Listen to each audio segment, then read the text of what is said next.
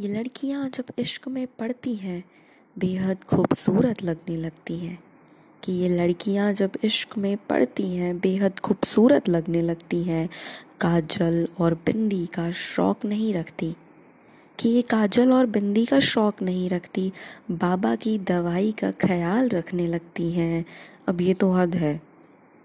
ये हद से ज़्यादा हद करने लगती हैं कि लड़कियाँ जब इश्क में पड़ती हैं बेहद खूबसूरत लगने लगती हैं।